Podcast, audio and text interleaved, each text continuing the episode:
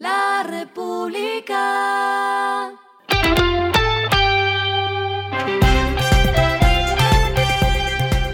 Al final de la jornada, esto es lo que debes saber sobre el comportamiento de los negocios, las finanzas y la economía. Las movidas de hoy fueron.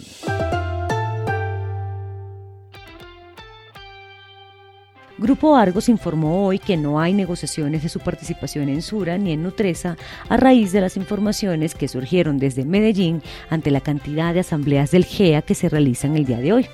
Por medio de un comunicado, la empresa reiteró que no existe ningún proceso de negociación respecto a las participaciones accionarias que la compañía tiene en Grupo Sura o en Grupo Nutresa y que sus representantes legales no tienen planes de viajar a Abu Dhabi en abril. Por último, celebraron la decisión de su Asamblea de Accionistas de otorgar las autorizaciones y ratificaciones que tienen por finalidad defender y garantizar el derecho al voto de Grupo Argos y de sus filiales Nutresa y Sura. Sobre este mismo tema, pero otro jugador del GEA, en este caso el grupo Nutresa, informó que tampoco era cierto que hubiera acordado con Núgil y JGDB, compañías del grupo Gilinski, accionistas del grupo Sura, no asistir a la reunión de la Asamblea de Accionistas de dicha compañía, convocada por el revisor fiscal para el día de hoy a las 7 y 55 de la mañana.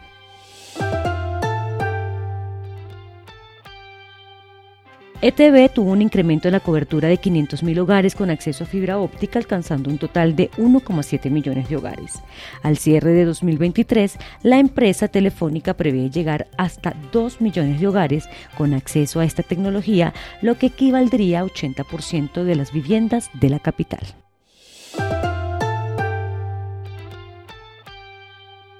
Confama realizó su asamblea general el día de hoy y una de las buenas noticias que dio fue que la caja de compensación tuvo un récord histórico de 4,3 millones de personas atendidas mediante sus programas. En 2022 alcanzaron ingresos totales por 1,9 billones de pesos y activos totales por 2 billones de pesos, esto es 20,8% y 17,6% más que en 2001 respectivamente. Lo que está pasando con su dinero.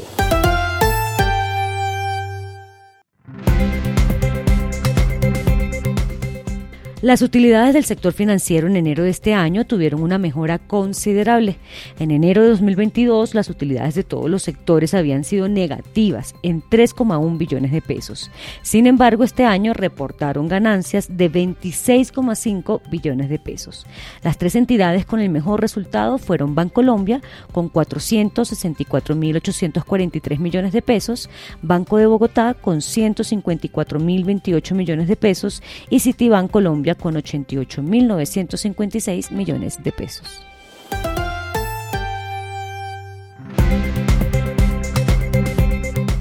Los indicadores que debe tener en cuenta. El dólar cerró en 4.646,08 pesos, subió 18,81 pesos.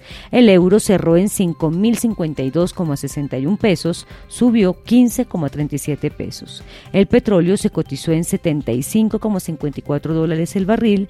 La carga de café se vende a 1.882.000 pesos y en la bolsa se cotiza a 2,16 dólares.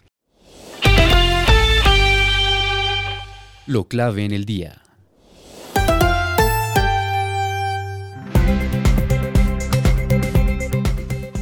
En febrero hubo 2,8 millones de personas desempleadas, lo que quiere decir que solo cerca de 365 mil salieron de esta situación. Estas son las cifras que reportó el DANE para el segundo mes de este año, en el que se registró una tasa de desempleo de 11,4%, menor en 1,5 puntos porcentuales a la que se reportó en febrero de 2022.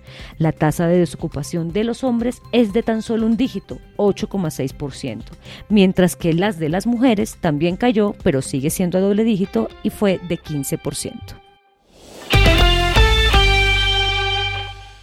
A esta hora en el mundo. La Junta del Fondo Monetario Internacional firmó un paquete de ayuda de 15.600 millones de dólares para Ucrania, la aprobación final del primer préstamo de la institución a una nación en guerra.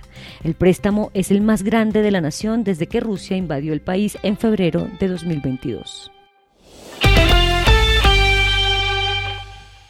Y el respiro económico tiene que ver con este dato.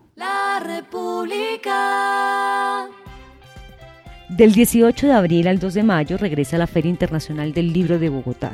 El evento organizado por la Cámara Colombiana del Libro y Corferias contará con un nuevo pabellón llamado Leo Bogotá, en el cual se presentarán más de 100 actividades a lo largo de los días de la feria y serán entre conversatorios, presentaciones artísticas, lanzamientos de libros, mediación de lectura en espacios cotidianos, talleres, entre otros.